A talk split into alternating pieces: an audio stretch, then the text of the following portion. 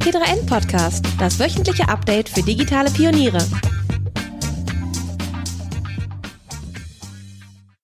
Hallo und herzlich willkommen zum T3N Podcast. In unserer neuen Folge sprechen wir über SEO, also Search Engine Optimization oder auch Suchergebnisoptimierung.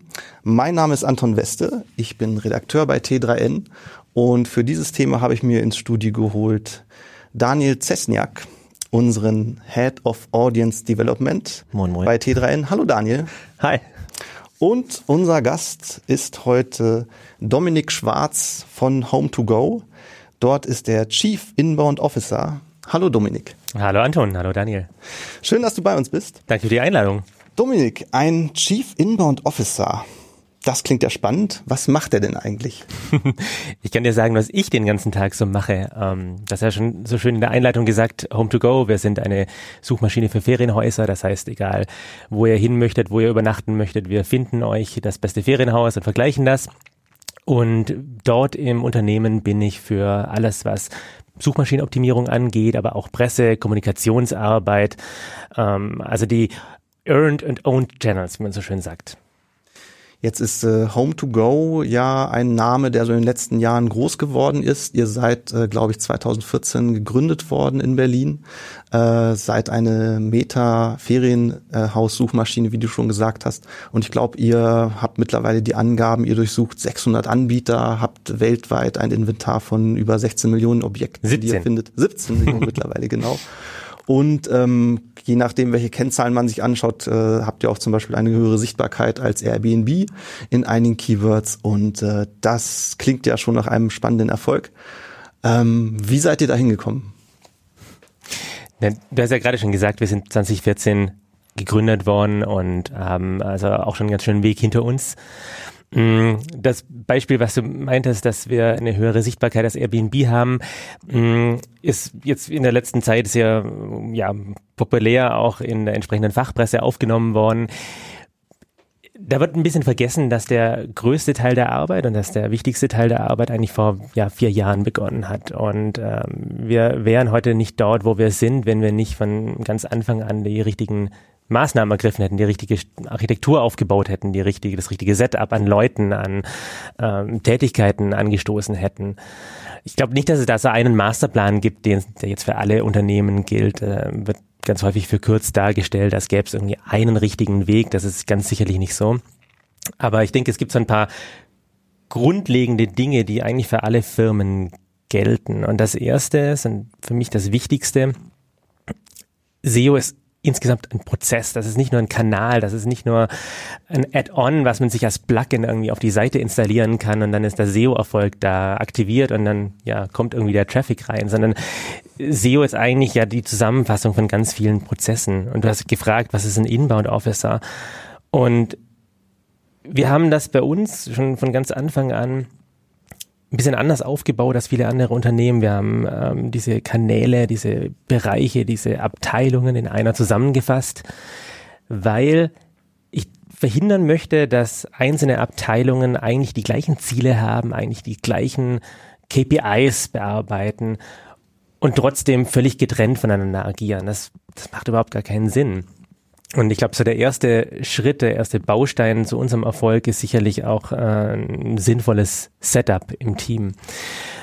Darüber hinaus, wenn wir so mehr in den Bereich Technologie kommen, ich glaube, wir sind uns heute 2019 alle einig, dass im Endeffekt Google die Seiten bewerten möchte nach Nutzerqualität, was ist denn wirklich das beste Ergebnis? Das wollen sie zwar vielleicht schon lange, das behaupten sie auch schon sehr, sehr lange, aber ich denke, die letzten Jahre sind sie diesem Schritt, einen signifikanten größeren Schritt dann auch entgegengekommen, haben da vielleicht zum ersten Mal auch ihr Versprechen dann halten es häufiger als vielleicht noch vor 8 Jahren, vor 10 Jahren. Und wenn wir uns einig sind, dass Nutzerqualität im Endeffekt dann ein Kriterium ist, dann müssen wir natürlich alles dafür tun, dass die Nutzer eine gute Erfahrung auf unserer Seite haben. Und das ist jetzt vielleicht auch gar keine so verrückte Erkenntnis, denn will ich das denn nicht als Unternehmen sowieso, will ich das denn nicht als Unternehmer grundsätzlich haben, dass die Nutzer auf meiner Seite die beste Erfahrung haben, weil es schnell geht, weil es einfach geht, weil es gut zu finden ist, was ich auf der Webseite dann anbiete, weil das Angebot überzeugend ist, weil der Text überzeugend ist und so weiter. Und das führt alles dazu, dass Google versucht, verschiedene Proxys zu finden, die ihnen indirekt über Nutzerqualität Aufschluss geben. Mhm. Häufig wird ja genannt, irgendwie Time on Site könnte ein Faktor sein oder Click-Through-Rates.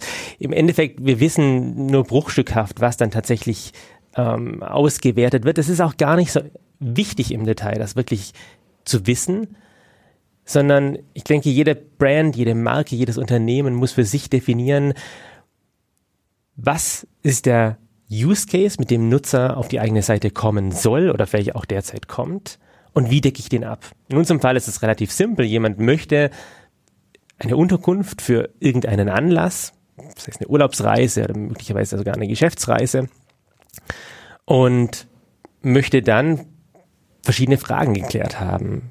Wie viel kostet mich das? Wann soll ich denn hinfahren? Wie viele Leute kann ich denn dort unterbringen? Was ist so denn der Vergleich? Also gibt es da besonders viele Luxusobjekte oder besonders viele mit Pool oder sonst irgendetwas? Und dann geht der Nutzer Stück für Stück für Stück im Funnel immer weiter, irgendwann hoffentlich zum Sale, zur Buchung in unserem Fall, zur Vermietung in unserem Fall. Und wir versuchen, diesen Prozess von hinten aufzurollen und rauszufinden, was sind die Schritte bis dorthin und wie können wir die optimal abdecken. Hm.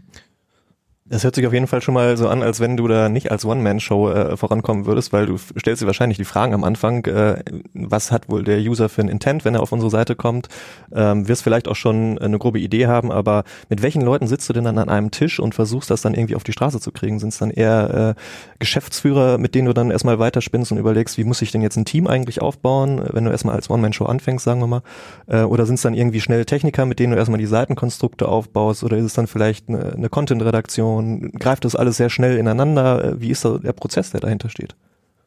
Mit allen. Also ich denke, das ist genau der Punkt. Wenn wir SEO als Prozess begreifen und wenn man ganz böse ist, kann man sagen, SEO ist das Abfallprodukt von allen anderen guten Prozessen, die nach Best Practice laufen. Dann muss ich mit allen sprechen und dann muss ich auch auf alle in irgendeiner Art und Weise Einfluss üben können, sei es durch gute Argumente oder sei es durch eine Strategie, die ich vorgeben kann. Das ist dann wieder individuell, je nachdem, wie eine Firma das aufsetzt. Aber ich muss mit allen Stakeholdern im Unternehmen sprechen können und das auch regelmäßig tun, um diese gesamtheitliche Produktqualität dann auch erreichen zu können. Und im Idealfall bin das ja gar nicht ich als, wenn mein Titel Suchmaschinenoptimierer ist, Suchmaschinenoptimierer, denn eigentlich ist es eine Geschäftsführungsaufgabe, die Gesamtproduktqualität sicherzustellen.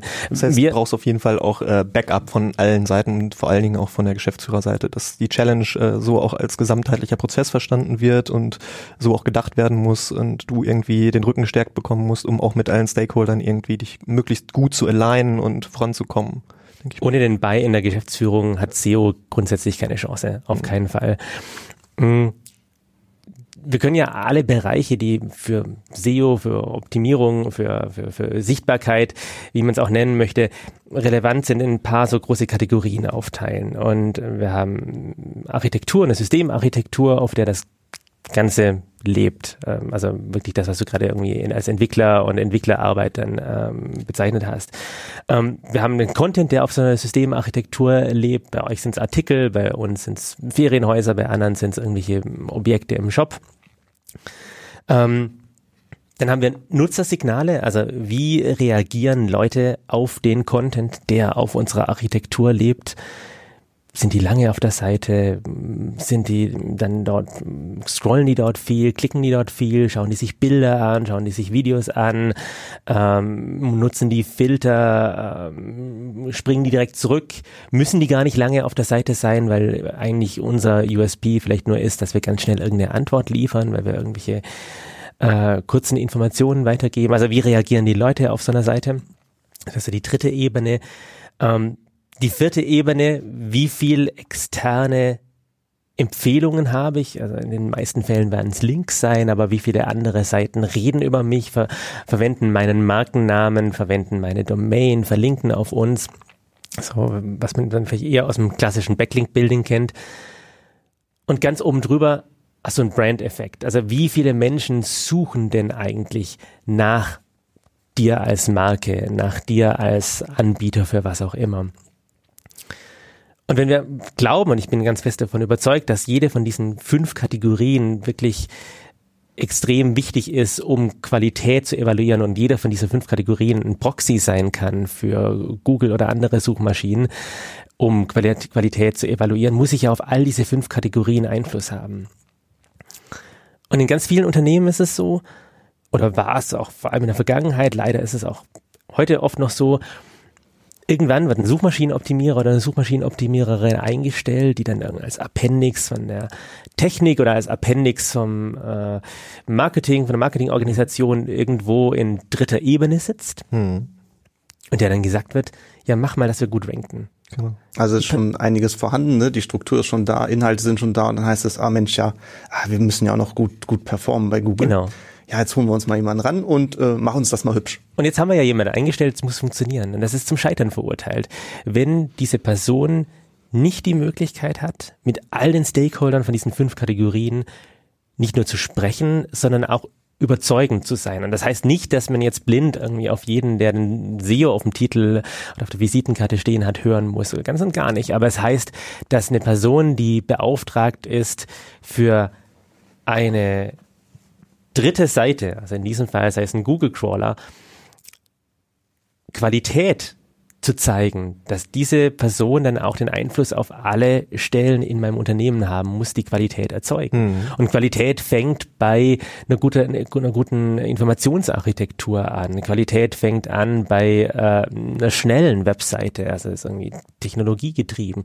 Qualität fängt aber auch damit an, dass Artikel gut geschrieben sind, also gut geschrieben, dass sie nicht nur fehlerlos geschrieben sind, sondern gut recherchiert sind, dass sie den Nutzer-Intent treffen und solche Dinge. Und wenn jetzt irgendwo in der dritten Ableitung, in der dritten Ebene jemand sitzt und für Suchmaschinenoptimierung zuständig ist und dann aber nicht mit den entsprechenden Leuten sprechen kann, wie soll denn die Person jemals Einfluss haben auf das Brandbuilding, jemals Einfluss haben auf welches CMS jetzt zukünftig eingesetzt wird. Also die braucht das Backup, die braucht die Unterstützung von einer Geschäftsführung, um Erfolg haben zu können. Ja, ich stelle mir das nämlich auch so vor. Also ich habe ja auch schon ein paar Jahre SEO-Erfahrung auf dem Buckel mittlerweile, auch von Agenturseite als auch innerhalb von Unternehmen, kleinere wie größeren.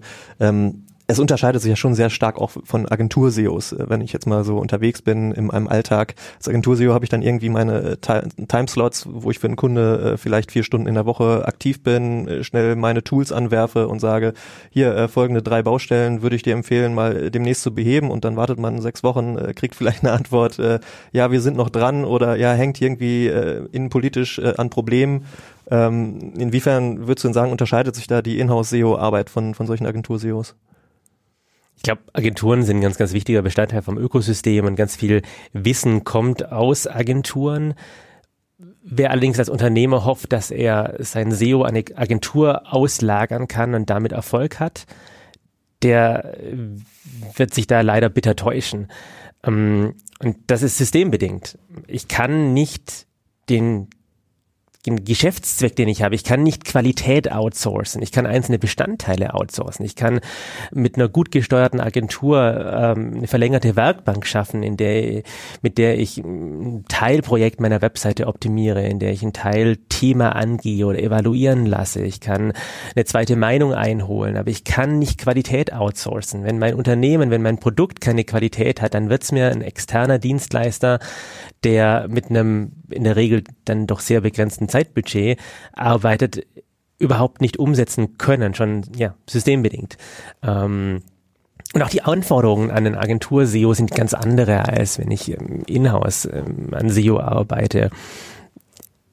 In-house sind die meisten Probleme doch gar nicht so sehr, dass Festangestellte nicht wissen, was sie machen müssten. Du weißt sehr genau, was du jetzt irgendwie an der T3N-Webseite gerne ändern würdest, aber vermutlich ist 90% der Arbeit, die du machst, sehr viel mehr prozessgetrieben. Warum ist es wichtig, die Stakeholder an den Tisch zu bringen, dafür zu sorgen, dass dieses Ticket eine höhere Priorität hat als was anderes? Und das ist extrem schwierig und das ist auch ein Kampf, der zu Recht ausgefochten wird, denn natürlich haben kurzfristige Tickets, die eine kurzfristige Auswirkung haben, immer eine höhere Priorität als ein strategisches Investment in irgendetwas, von dem ich vielleicht in einem Jahr weiß, ob es sich irgendwann mal ausbezahlt hat.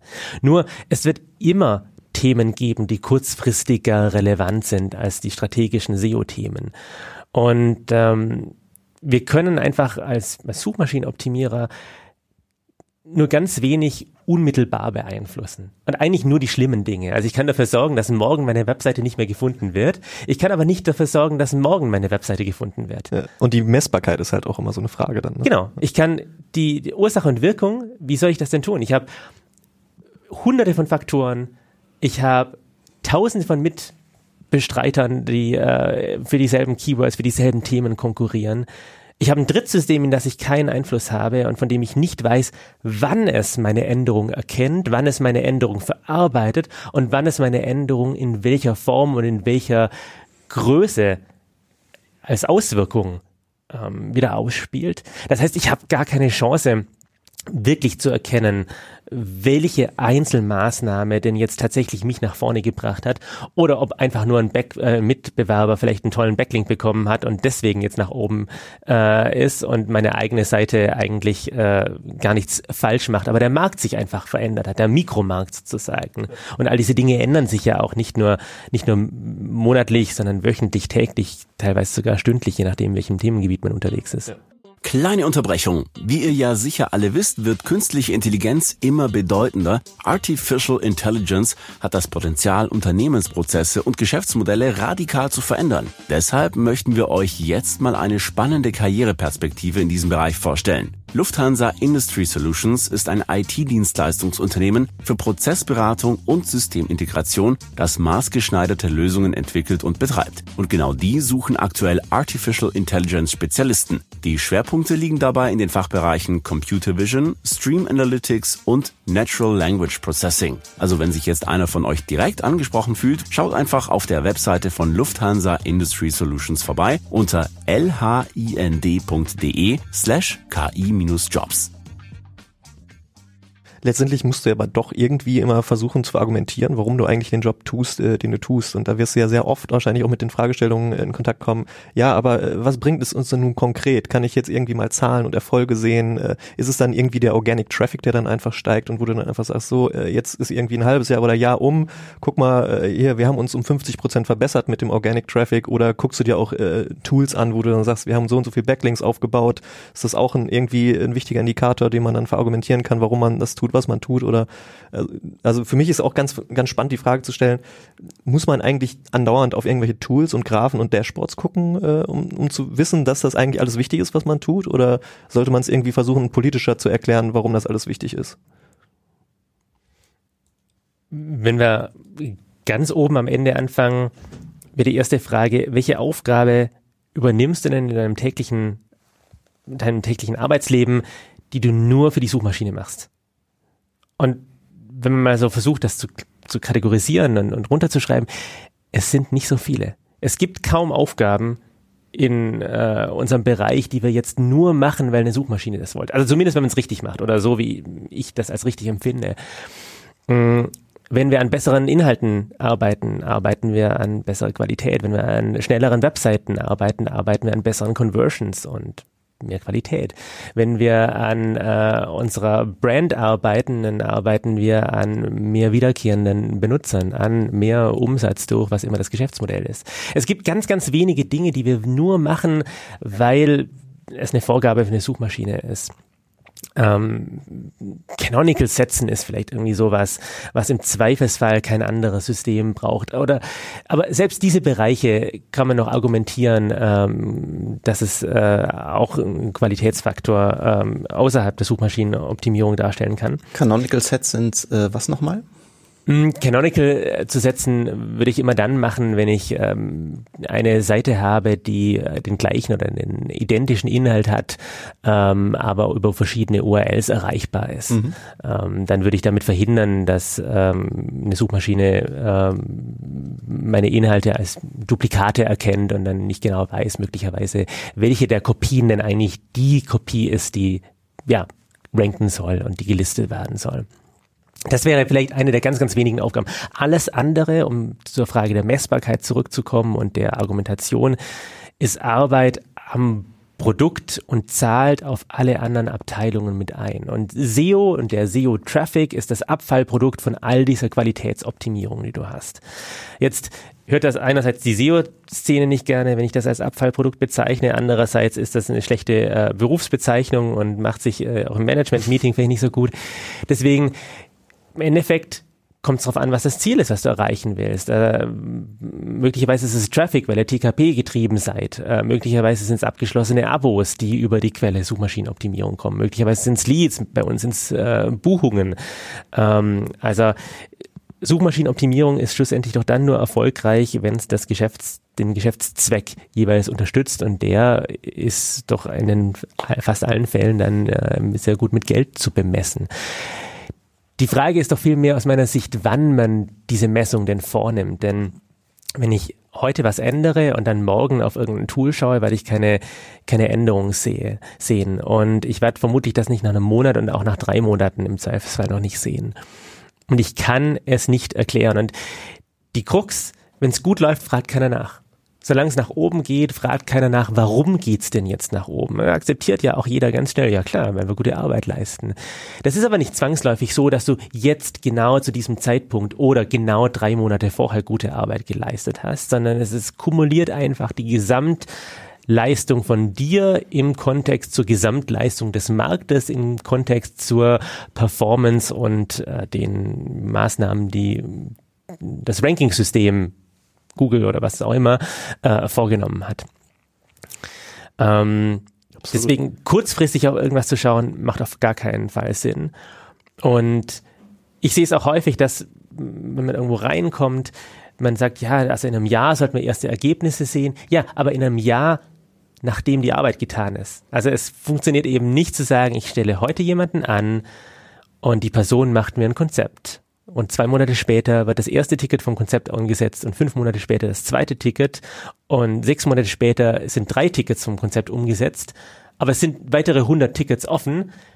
Dann bringt es nichts, nach 7 Monaten draufzuschauen und zu sagen, wir haben jetzt doch schon 3 Tickets umgesetzt, das bringt doch alles gar nichts. Ich denke, damit werden auch viele zu kämpfen haben, dass eben die Vorstellung in vielen Köpfen auch noch herrscht, dass es irgendwie so eine Art Regler ist, den ich hoch und runter drehen kann, wie der Organic Traffic über Google dann zu manövrieren ist und dass ich irgendwie mit 3 Low-Hanging Fruits irgendwie schon ganz viel erreiche. Also es kann sein, dass ich manchmal irgendwie merke, oh, hier habe ich aber ganz großen Mist gebaut auf meiner Website und wenn ich das jetzt regel, dann bin ich irgendwie mit 50.000 mehr Seiten im Index. Und die ranken vielleicht sogar ganz gut, weil der Inhalt passt. Aber in der Regel wirst du ja wahrscheinlich auch sagen, wie du gerade schon gesagt hast, es ist halt ein Marathon, es ist ein Prozess und der muss halt kontinuierlich weiterlaufen. Und ich glaube auch, wenn du da irgendwann aufhörst, deine Inhalte zu optimieren, wirst du auch dann wahrscheinlich nicht sofort den Traffic-Schwund haben, aber kontinuierlich wahrscheinlich schlechter ranken, weil andere einfach einen besseren kontinuierlichen Job machen bei SEO. Von daher würde mich jetzt auch nochmal interessieren, wie schafft man es denn eigentlich, so ein Team dann einfach größer werden zu lassen in einem Unternehmen? Wie schafft man es denn, das aufzubauen? Was brauche ich denn eigentlich für Leute, die diese ganzen Skills mitbringen, die anscheinend SEO heutzutage schon braucht?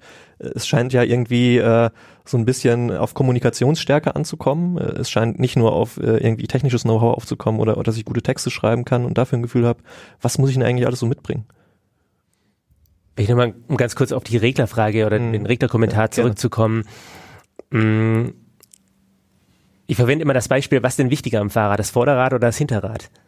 Und das ist ein beliebtes Beispiel, wenn es um Priorisierung geht für mich, denn es illustriert eigentlich ganz schön, dass manches nur als System funktioniert. Und jetzt sage ich nicht, dass alle 100 Tickets und alles, was jeder SEO je vorschlägt, immer 100% umgesetzt werden muss, damit überhaupt irgendwas sichtbar sein kann. Ich denke, das wäre auch die falsche Annahme. Aber es gibt eben Dinge, die du wegschneiden kannst, es Dinge, die du später machen kannst. Und es gibt aber ein gewisses Mindestset an System, was bereitstehen muss, bevor so ein Fahrrad eben fährt. Und da gehört halt mal im Zweifelsfall 2 Räder und ein Lenker. Ob da Schutzblech dran sein muss, naja, ist halt, wenn der Mitbewerber ein Schutzblech hat und dein Fahrrad nicht, dann ist vielleicht der Mitbewerber immer noch besser. Aber dann für manche tut's das eben auch ohne. Und genauso ist es mit SEO eben auch. Nur mit dem Unterschied, dass wir doch kaum wirklich evaluieren können, was denn jetzt jeweils der größte Treiber ist. Ja, wir haben vielleicht irgendwie so eine grobe Ahnung davon, aber wir können kaum sagen, naja, jetzt Content A ist 50% besser und wichtiger und hat mehr Einfluss als Content B, oder Brand ist 35,3% wichtiger als Technologie. Es sind ganz viele digitale Schalter, die sagen, ja, 1 oder 0. Also Crawlbarkeit meiner Webseite. Wenn meine Webseite nicht zugänglich ist für einen Suchmaschinenroboter, dann kann halt alles andere noch so toll sein und es bleibt einfach bei 0. Und es gibt relativ viele von diesen 1-0-Schaltern und es müssen genügend und die richtigen auf 1 stehen, damit überhaupt was passieren kann. Und im Idealfall halt mindestens genauso viele wie bei meinen Konkurrenten eben auch auf 1 schon geschaltet wurden, damit ich die im Prinzip ja auch ein bisschen ausbooten kann und irgendwie sichtbarer werde oder mehr Traffic generiere als die Konkurrenz. Also ich finde auch immer ganz wichtig, da die Konkurrenzanalyse einfach auch zu betreiben. Was macht denn eigentlich so der Mitbewerber? Ist er irgendwie schon total stark unterwegs? Hat er responsive Websites? Ist er irgendwie total schnell aufrufbar? Wie sieht es mit mobilen Endgeräten aus und so weiter? Also da hat man ja zumindest schon mal eine ungefähre Flughöhe, die ich erreichen muss, um irgendwie besser zu sein als er, ne? Ja, wenn denn der Mitbewerber wirklich so, wenn der richtig identifiziert wurde. Ich sehe es dann häufig, dass Unternehmen hingehen und sagen, ja, also wer ist denn sichtbar? Okay, Amazon ist sichtbar, dann mache ich jetzt alles, was Amazon macht und dann muss ich doch auch sichtbar sein. Das ist ein super Trugschluss. Das funktioniert eben nicht so, weil es auch Faktoren gibt, die so stark sind und die so mächtig sein können, dass alle anderen Dinge einfach überschrieben werden. Generell haben es Brands viel einfacher, viele Dinge falsch zu machen und trotzdem aufzutauchen als ein kleines Unternehmen. Ich kann jetzt nicht als 3-Mann-Unternehmen mir dieselben Fehler erlauben wie eine Firma, die über 20 Jahre hinweg unfassbar starke Brand aufgebaut hat. Da gibt's einfach Unterschiede und ein blindes Kopieren funktioniert nicht. Und erst recht über Geschäftszwecke hinweg nicht. Also ein beliebter Fehler ist auch zu sagen, naja, hier bei E-Commerce-Shop funktioniert irgendwie diese Methode, dann muss das doch für meine Metasuchmaschine oder mein Content-Portal auch funktionieren. Ganz anderer Intent steckt in der Regel dahinter. Leute kommen mit anderem Mindset, mit anderen Ideen auf die Webseite, mit anderem Ziel auf die Webseite, weil wollen die anders benutzen, deswegen zählen auch wieder andere Dinge. Google hat unterschiedliche Bewertungskriterien, je nachdem, ob Leute was kaufen wollen, ob Leute informiert werden wollen. Lässt sich ja ganz einfach auch ausprobieren. Selbst die Suchergebnisse sehen ja ganz anders aus, je nachdem, ob du nach einem Produkt suchst oder nach einer Information suchst oder nach und so weiter und so fort. Also reines Kopieren, reines Abschauen von anderen kann so auch nicht funktionieren. Aber du hattest eine Frage zum Team gestellt, bevor wir die ganz vergessen. Ja, um wieder zurückzukommen, genau. Wie sieht das beste Team-Setup aus? Naja, eigentlich dieselbe Antwort, ne? Kommt drauf an. Das ist ja sowieso die beliebteste Antwort für Suchmaschinenoptimierer und Berater generell.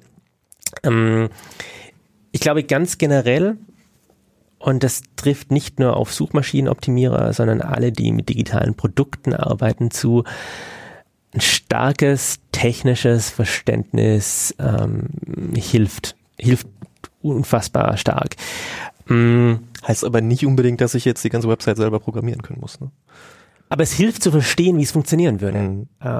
Ich setze mich auch nicht hin und programmiere unsere Webseite selbst, aber trotzdem hilft es enorm zu wissen, wie denn das Internet funktioniert, wie ist es denn aufgebaut, welche Layers gibt's denn überhaupt? Wie funktionieren denn Domains? Wie funktioniert denn ein HTTP-Request? Wie funktioniert denn so eine Webseite? Aus welchen Bestandteilen funktioniert sie? Was ist denn der Unterschied zwischen einem JavaScript und einer Sprache wie PHP? Wo ist denn der Unterschied zwischen Server-Side-Rendering, Client-Side-Rendering? Wenn ich das nicht verstehe, wenn ich es nicht nachvollziehen kann zumindest, ohne es selber schreiben können zu müssen, dann habe ich eine große Herausforderung, die Informationen, die ich zurückbekomme, sowohl von Analyse-Tools als auch von vielleicht Beratern oder was ich sonst irgendwie im Internet oder auf T3N oder auf irgendwelchen Blogs gelesen habe, einzuordnen in meinen Kontext.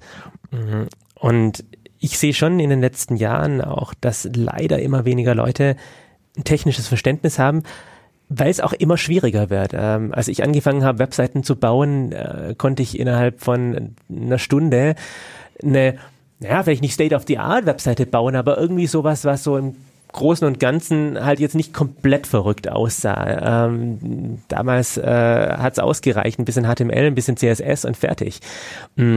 Heutzutage sind gute Websites so viel näher an echten Programmen oder sind sogar schon echte Programme, dass ich auch gar nicht mehr die Möglichkeit habe, als Einsteiger mit Trial and Error einfach selber mal am Nachmittag was auszuprobieren. Es reicht einfach nicht mehr aus, 5 Zeilen irgendwie HTML schreiben zu können und irgendwie 3 CSS-Befehle mir aus einem Buch abzukopieren und dann irgendwas zu haben, sondern ich müsste auf einmal meine Seite responsive machen. Ich müsste auf einmal meine Seite, vielleicht irgendwie dann direkt noch ein SSL-Zertifikat einrichten.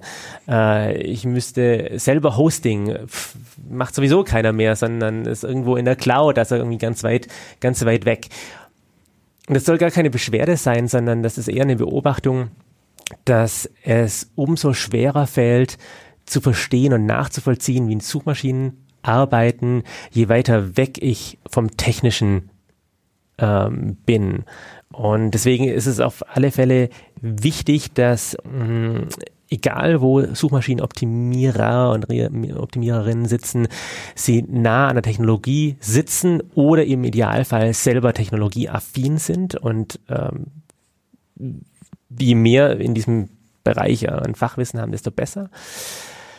Gleichzeitig sollen sie Marketing-Spezialisten sein, die wissen, was funktioniert denn, was klicken denn die Leute an? Das ist ja jemand, der irgendwie mit dem AIDA-Prinzip zumindest so grob weiß, wie sowas funktioniert. Das sind ja so simple Dinge. Der wird mehr darauf achten, dass die Headlines eben nicht nur irgendwelche Keywords, was immer das im Detail dann sein soll, enthalten, sondern eben so geschrieben sind, dass ein Thema nicht nur präzise beschrieben, sondern auch attraktiv beschrieben ist. Also klassische journalistische Arbeit, eben auch attraktive Überschriften. Ja. Frage: Verkauft ihr online? Vor allem für kleine bis mittlere E-Commerce-Unternehmen oder Startups ist das oft sehr umständlich, bis man sein Geld bekommt. Dafür spricht das Wirecard Checkout-Portal jetzt Abhilfe. Eine intelligente und flexible Komplettlösung für Online-Shops inklusive Betrugsschutz und vielen möglichen Schnittstellen, sogar mit Google und Apple Pay, und das mittels Konfigurator super easy aufgesetzt und einsatzbereit. Selbst die Kosten für den jeweiligen Service werden sofort angezeigt, und mit der ePOS-App verwaltet ihr nicht nur euren Produktkatalog am Smartphone oder Tablet, sondern könnt auch direkt vor Ort bargeldlose Zahlungen akzeptieren. Und das Classic-Paket ist übrigens kostenlos. Mehr Infos gibt's unter checkoutportal.com/t3n. Das ist ja ein breites Feld. Muss man sich dann nicht eher, wenn du jetzt sagst, ich baue mir jetzt ein SEO-Team auf, und da müssen ja super viele Skills zusammenkommen. Wie du schon sagst, es wird ja schwer, dann eine Person zu finden, die alles vielleicht schon mitbringt, weil es auch immer weniger gibt, die vielleicht ein technisches Verständnis mitbringen. Inwiefern würdest du denn dann dazu raten, mir vielleicht verschiedene Spezialisten für ein Thema von SEO dann rauszugreifen und so mein Team zusammenzustellen, um insgesamt gut voranzukommen? Na, oder vielleicht brauche ich auch gar kein SEO-Team, sondern ich habe Alliierte in jeden einzelnen Abteilungen, die jeweils dann für diese Themen offen sind. Also vielleicht ist es für kleine Unternehmen viel effektiver, auch zu sagen, jemand mit SEO-Verständnis ist in einer Koordinationsrolle und die Person ist in einer Stabsstelle und koordiniert mit den Einzelabteilungen dann jeweils dass die Dinge so angegangen werden, wie sie vielleicht dann eben für den Nutzer am besten sind. Also es ist viel mehr eine Produktmanagement-Aufgabe als alles andere. Mhm. Habe ich tatsächlich jetzt auch schon öfter gehört, auch auf den letzten Konferenzen, wo ich unterwegs war, dass immer mehr SEOs auch die Rolle des Produktmanagers einnehmen, um eben diesen globaleren Betrachtungswinkel zu haben und auch teilweise den Durchgriff eben zu haben, auf verschiedene Stakeholder und Abteilungen zuzugehen und zu sagen, hier, das betrifft alles unser Produkt letztendlich und wir wollen alle, dass es besser wird, mehr Leute draufkommen und am Ende eine Conversion generieren. Dementsprechend ist es ja eine Art Produktmanagement, was ich betreibe als SEO. Ist es dann vielleicht auch so eine Art Wandel, dass das SEO vielleicht, ist wieder die alte Floskel, dass SEO tot ist, lang lebe das Produktmanagement SEO, oder vielleicht ist das eine Entwicklung, die wir beobachten gerade?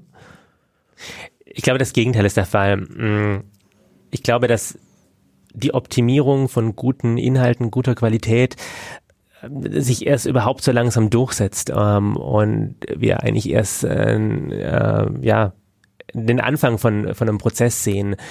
Was sicherlich tot ist, sind schnelle Tricks. Also das funktioniert in irgendwie den einzelnen Nischen möglicherweise noch von Einzelunternehmern, die jetzt im Zweifelsfall morgen die Domain wieder wechseln können. Ich sage nicht, dass da irgendwie es keine Möglichkeit mehr gibt, da schnell im Zweifelsfall kurzfristig noch Erfolg zu haben, aber der Raum wird schon viel enger und der Raum wird vor allem für Marken enger. Es gibt für seriös arbeitende Unternehmen eben keinen Shortcut mehr und dann ist die Transformation zu Produktmanagement ja auch keine komplett neue. Was neu ist, ist, dass alle Unternehmen, alle Digitalunternehmen Produktmanager haben. Das ist jetzt auch noch nicht ganz so viele Jahre so, dass es dann diese Art von Jobs dann in dieser Ausprägung, in dieser Definition gibt. Eigentlich hat sich die SEO-Szene in den letzten 8 Jahren schon dorthin entwickelt, weil immer mehr Kriterien von Google-Seite dazugekommen sind, um die man sich jetzt kümmern soll. Und in der Hybris, die der gemeine SEO so mit sich bringt, hat die ganze Branche dann natürlich gesagt, ja komm, jetzt sind wir auch noch für Speed zuständig, jetzt sind wir auch noch für Conversion-Optimierung zuständig, jetzt sind wir auch noch für die Inhalte zuständig und jetzt sind wir auch noch für und so weiter und so fort. Also kam irgendwie jedes Jahr mit jedem neuen Kriterium, was Google announced oder nicht announced hat, was sie jetzt auch noch beachten, kam irgendwie neues Feld zu, bis eigentlich alles Produktmanagement beim SEO liegt. Kann man so machen. Schlussendlich ist einfach gutes Produktmanagement gleich SEO und gutes SEO gleich gutes Produktmanagement und das ist auch mal ein Statement, würde ich sagen. Also genau, das kann man doch mal ganz gut so stehen lassen. Siehst du denn in der Branche, dass diese Erkenntnis jetzt schon so angekommen ist, oder denken noch sehr, sehr viele Leute an dieses SEO von vor 10 Jahren, wo das eben so ein sehr spezialisierter Bereich ist und die Suchmaschine muss man halt überlisten und mit so ein paar Tricks bearbeiten und dann funktioniert das schon alles? Ich glaube, es gibt keine die Branche. Dazu ist das Thema viel zu breit und zu groß. Jeder hat mit Digitalisierung zu tun. Jedes Unternehmen in Deutschland, das online irgendetwas tut, hat jemand, der dafür zuständig ist, dass wir, eine bessere Webseite bauen. Und ob das dann SEO genannt wird oder irgendwas anderes, ist im Endeffekt egal. Aber es gibt überall irgendjemand, der für diese Art von Arbeit zuständig ist. Und deswegen, glaube ich, kann man nicht sagen, es gibt jetzt die Branche. Was ich schon sehe, ist, dass in vielen größeren Unternehmen sich diese Erkenntnis zunehmend durchsetzt. Das ist super, das ist richtig toll. Es gibt aber genauso noch die Geschäftsführer, die der Hoffnung anhängen, es gäbe jetzt den Schalter, den man umlegen kann. Und da hat aber auch die Branche hart dran gearbeitet, dieses Image irgendwie aufrechtzuerhalten, es gibt irgendwie einen Guru und der weiß alles und der hat die Geheimnisse und auf dem Totenbett werden die an den Jüngsten des Stammes weitergegeben. Lange genug hat diese Branche halt auch so funktioniert und jetzt zahlt man so ein bisschen einen Preis, dass man eben immer noch damit konfrontiert wird und die Hoffnung da immer noch da ist, oft, dass das gäbe, aber es ist einfach Quatsch. Apropos Schalter umlegen, wir können ja nochmal versuchen, ein bisschen den Bogen auch nochmal zu deinem Alter quasi zu bringen. Also HomeToGo wird es ja auch nicht in der Form schon immer gegeben haben. Inwiefern würdest du denn sagen, dass sowas wie Skalierung von Projekten, vielleicht auch mal über einen Relaunch nachzudenken von älteren Websites, auch jetzt ein Bestandteil von SEOs ist und inwiefern sind die da involviert, wie funktioniert das Ganze? Vielleicht kannst du da noch ein bisschen mehr zu erzählen. Also wir sind jetzt seit 2014 mit einer Webseite am Start und ich habe es vorher schon so ein bisschen anklingen lassen, wir haben wirklich von ganz Anfang an drauf geachtet, dass wir das richtige Setup finden, dass wir eben die Dinge, über die wir gerade gesprochen haben, in allen Kategorien versuchen, so gut zu sein, wie es im Endeffekt der Nutzer dann auch erwartet. Skalierung ist jetzt für uns bei HomeToGo das Ding. Wir wollen skalieren, wir skalieren auch jedes Jahr, wir skalieren in neue Märkte, wir skalieren in Umfang, wir skalieren in Inventar, in Traffic, in allem, was es da halt so gibt. Und selbstverständlich ändern sich da dann auch die Prozesse. Wenn die Webseite plötzlich das Vielfache des Traffics von vor 12 Monaten, 24 Monaten hat, sind wieder ganz andere Anforderungen an Dinge wie Caching zum Beispiel da, an Lastausgleich, an auch Auswertungsmöglichkeiten ändern sich so. Das heißt, eigentlich gibt es keinen Zeitraum über mehr als ein paar Monate, der wirklich konstant ist. Jetzt sagtest du gerade Relaunch. Genau. Ich glaube, scheint für mich irgendwie auch so ein Thema zu sein, was immer mehr outdated zu sein seit überhaupt über Relaunches zu sprechen, weil irgendwie scheint es sich ja durchzusetzen, immer mehr über Optimierung eher zu sprechen. Ja, ne? Ich wollte es gerade sagen, ich glaube, es gibt gute Gründe, Relaunches zu machen, im Zweifelsfall. Das ist meistens dann der Fall, wenn die Architektur nicht mehr zu retten ist. Manchmal startet man besser mit was komplett Neuem, als irgendwas Altes versuchen zu retten. Es gibt aber eigentlich für alle Unternehmen, die schon auf einem gewissen Stand sind, keinen Anlass, über einen komplett Relaunch nachzudenken, sondern da ist es dann die kontinuierliche Verbesserung und das ist auch genau das, was wir machen. Wir haben tausende Features gelauncht und tausende Features auch wieder abgestellt. Manchmal zu früh, manchmal funktioniert es gar nicht.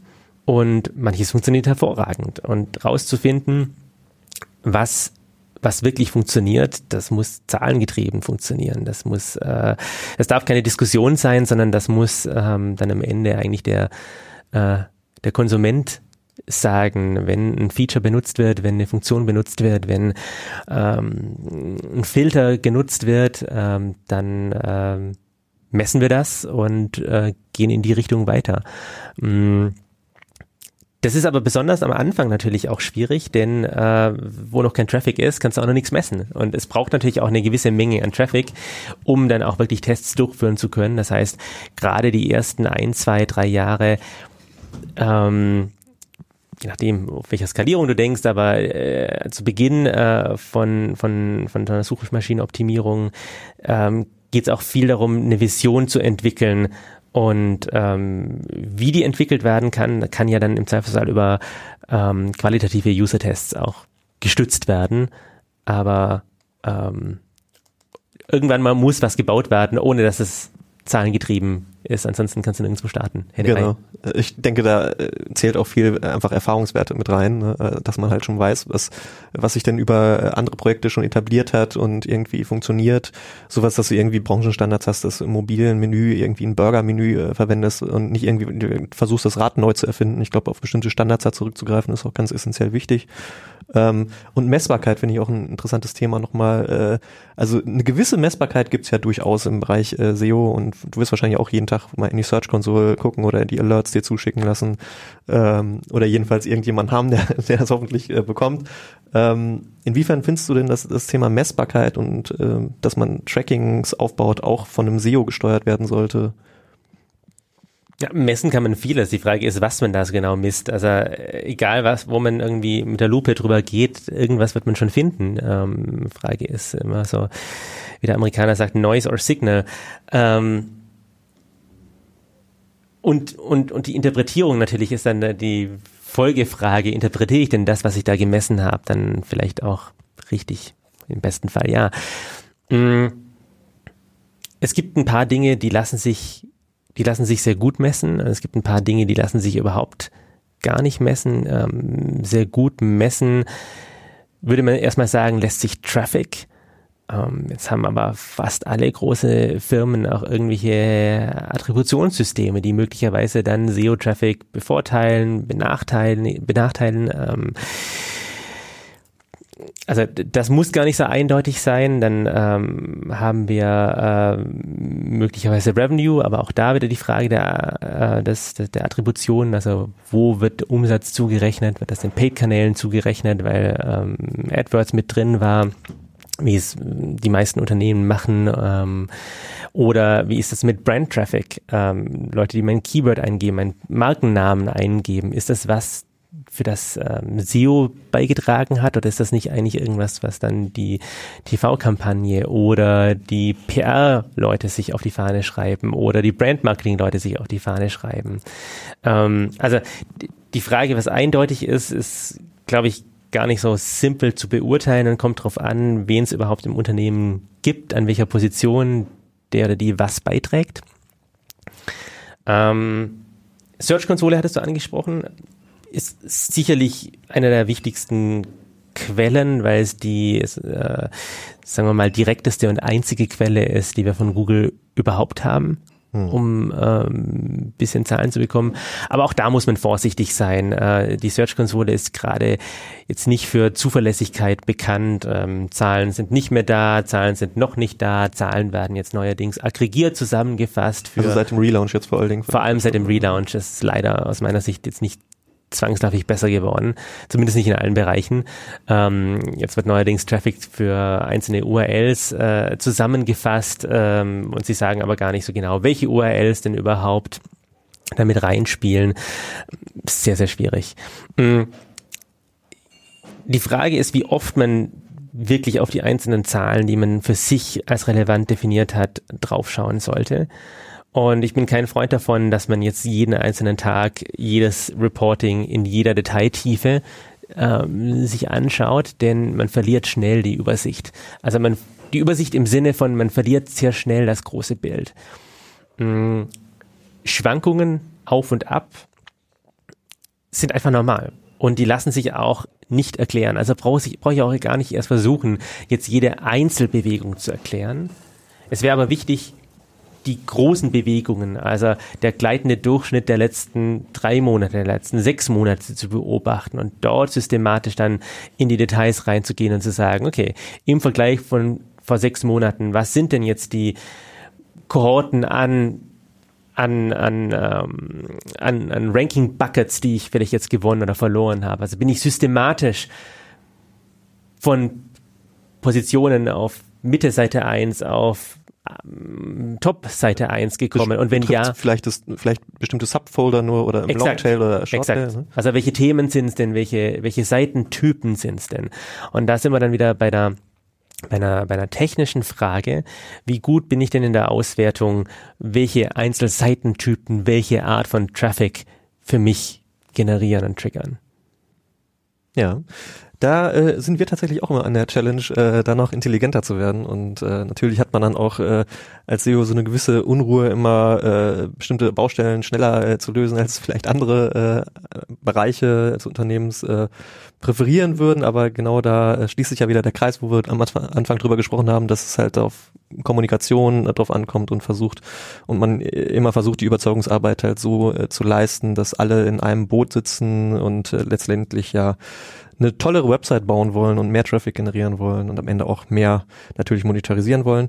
Wir sind jetzt schon ganz gut unterwegs in den Punkten, die wir so uns vorgenommen hatten anzusprechen. Einen Punkt haben wir allerdings, glaube ich, noch außen vor gelassen, so ein bisschen diesen Ausblick uns mal anzugucken, wo denn die Reise hingeht. Das stimmt, genau. Wir haben ja festgestellt, das alte Geheimwissen mit den Tricks, das gibt es so heute einfach nicht mehr. So funktioniert SEO nicht. Und ich habe mir auch vorgenommen, dich so etwas nicht zu fragen. Was sind deine 7 großen Tricks für SEO, um die Seite voranzubringen? Aber du hast jetzt 7. Aber du hast sie, genau. Ja. 7 Zaubersprüche für SEO. Aber wir hören gerne von dir, Dominik, Welche SEO-Weichen sollte man im größeren Rahmen stellen heute, um in 2 Jahren nicht anderen hinterherzurennen? Also letztlich doch, was sind so die SEO-Trends für vielleicht 2020? Also er fragt nicht nach der Glaskugel, aber die Glaskugel wäre schön. Ja. Verstehe. Die großen Trends. Ich glaube, dass die Fähigkeit von Systemen jeder Art, sei es eine Suchmaschine, sei es ein Social-Media-Portal, sei es irgendetwas anderes, auf dem dein Content irgendeine Sichtbarkeit haben kann. Dass die Fähigkeiten zur Analyse, was Qualität ist, weiter zunehmen werden. Und damit werden die Räume für diese Tricks umso geringer natürlich. Das heißt auch, wenn ich nicht mehr tricksen kann und wenn Google sich noch mehr von diesen Proxy-Werten, die vielleicht mit guter Qualität korrelieren, aber nicht zwangsläufig weggeht, ich keine andere Chance habe, außer wirklich, wirklich, wirklich echte Qualität zu machen. Also selbst wenn ich jetzt heute sage, möglicherweise will ich Links auf meine Seite haben und aber nicht jeder einzelne Link ist wirklich wird von Nutzern angeklickt. Möglicherweise ist das für Google in 2 Jahren überhaupt gar kein Faktor mehr, der so in dieser Art und Weise, wie wir es heute kennen, eine Rolle spielt. Zumal dann vielleicht auch weniger geklickt wird, sondern mehr gesprochen wird mit den Suchmaschinen, ne? Möglicherweise wird gesprochen, möglicherweise wird es nur gesehen, weil es in irgendeinem Stream gelesen und angehalten wird. Also möglicherweise nimmt die Anzahl oder verändert sich die Anzahl der Proxy-Werte eben sukzessiv. Jetzt ist natürlich schon oft der Abgesang gesungen worden auf Links, auf und so weiter und so fort. Aber ich glaube, man sieht die Bewegung in diese Richtung zumindest. Ob das jetzt 2 Jahre sind, ob das jetzt 5 Jahre sind oder ob es kürzer ist, schwer zu sagen. Aber also das Takeaway an der Stelle ist doch einfach, wir kommen um Produktqualität nicht drum rum. Und jetzt ist die Frage, was ist Produktqualität? Also Dominik, was kann ich denn jetzt machen, ist ja wahrscheinlich dann die Folgefrage. Und das ist aus meiner Sicht Weiterbildung. Weiterbildung in all diesen Bereichen. Keiner kommt auf die Welt und weiß, was gutes Produktmanagement ist. Keiner kommt auf die Welt und weiß, was wie Werbetechnik und Werbestrategien und Taktiken funktionieren. Keiner kommt mit HTML-Wissen oder Web-Standard-Wissen auf die Welt. Und ohne diese Dinge zu wissen und sie beurteilen und sie einordnen zu können in einen größeren Kontext, wird es immer, immer enger. Und es gibt zum Glück immer mehr auch Möglichkeiten, wo man solche Sachen lernen kann, aber viel, viel, viel zu wenige. Und ich glaube, die Weiterbildung ist das große Thema für nicht nur SEOs, sondern Produktmanager im Allgemeinen.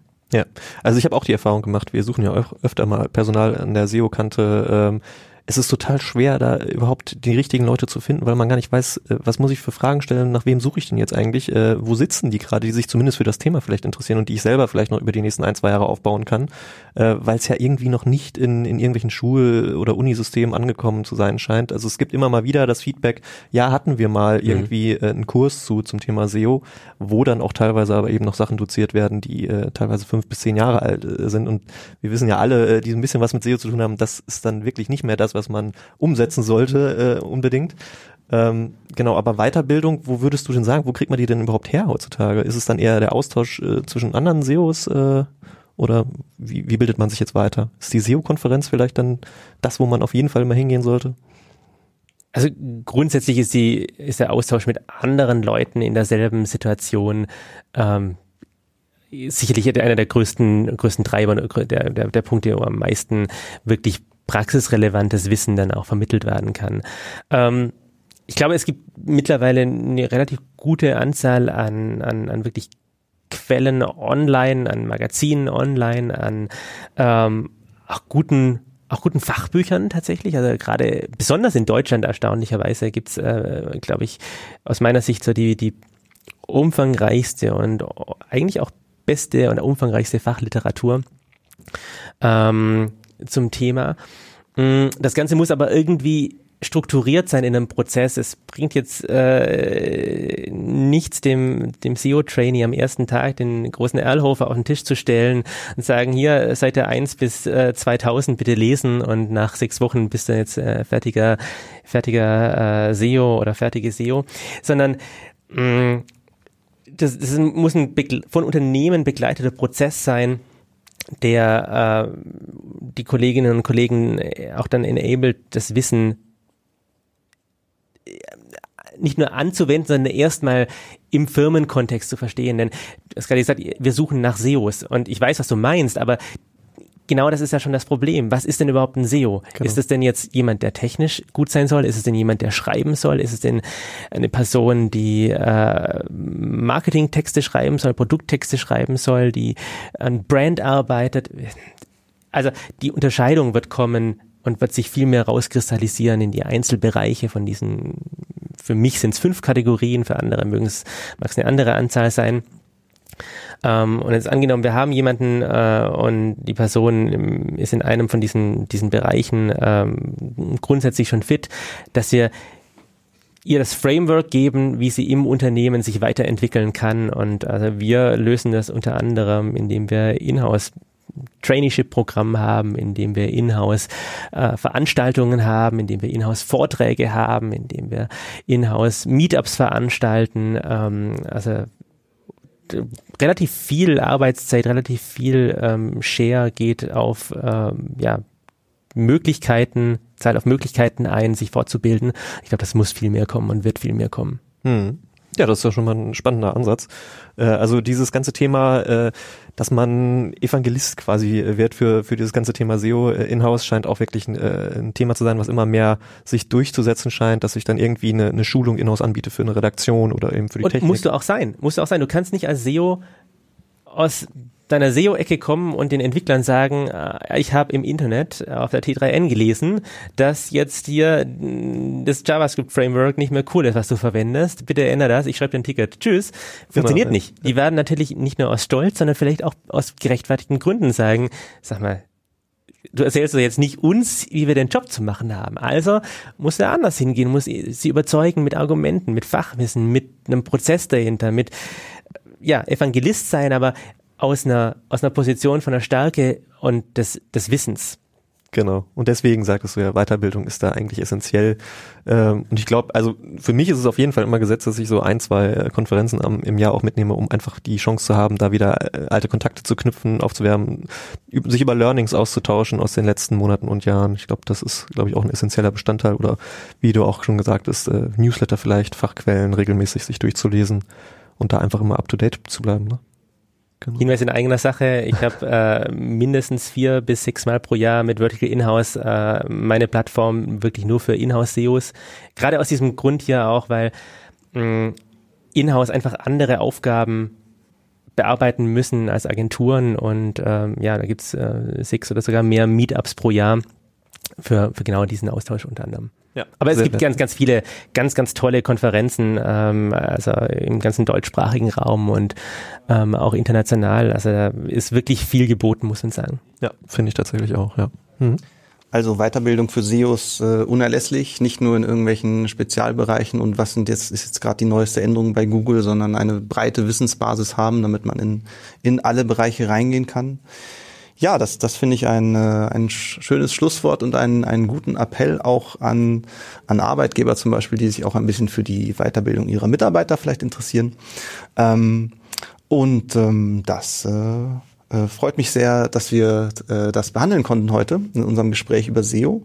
Ich bedanke mich, Daniel, ich bedanke mich, Dominik, für das Gespräch. Vielen Dank für die Einladung. Wir danken auch fürs Gespräch. Ja, und wir hören uns beim T3N Podcast in der nächsten Woche. Auf Wiederhören. Tschüss. Tschüss. Tschüss.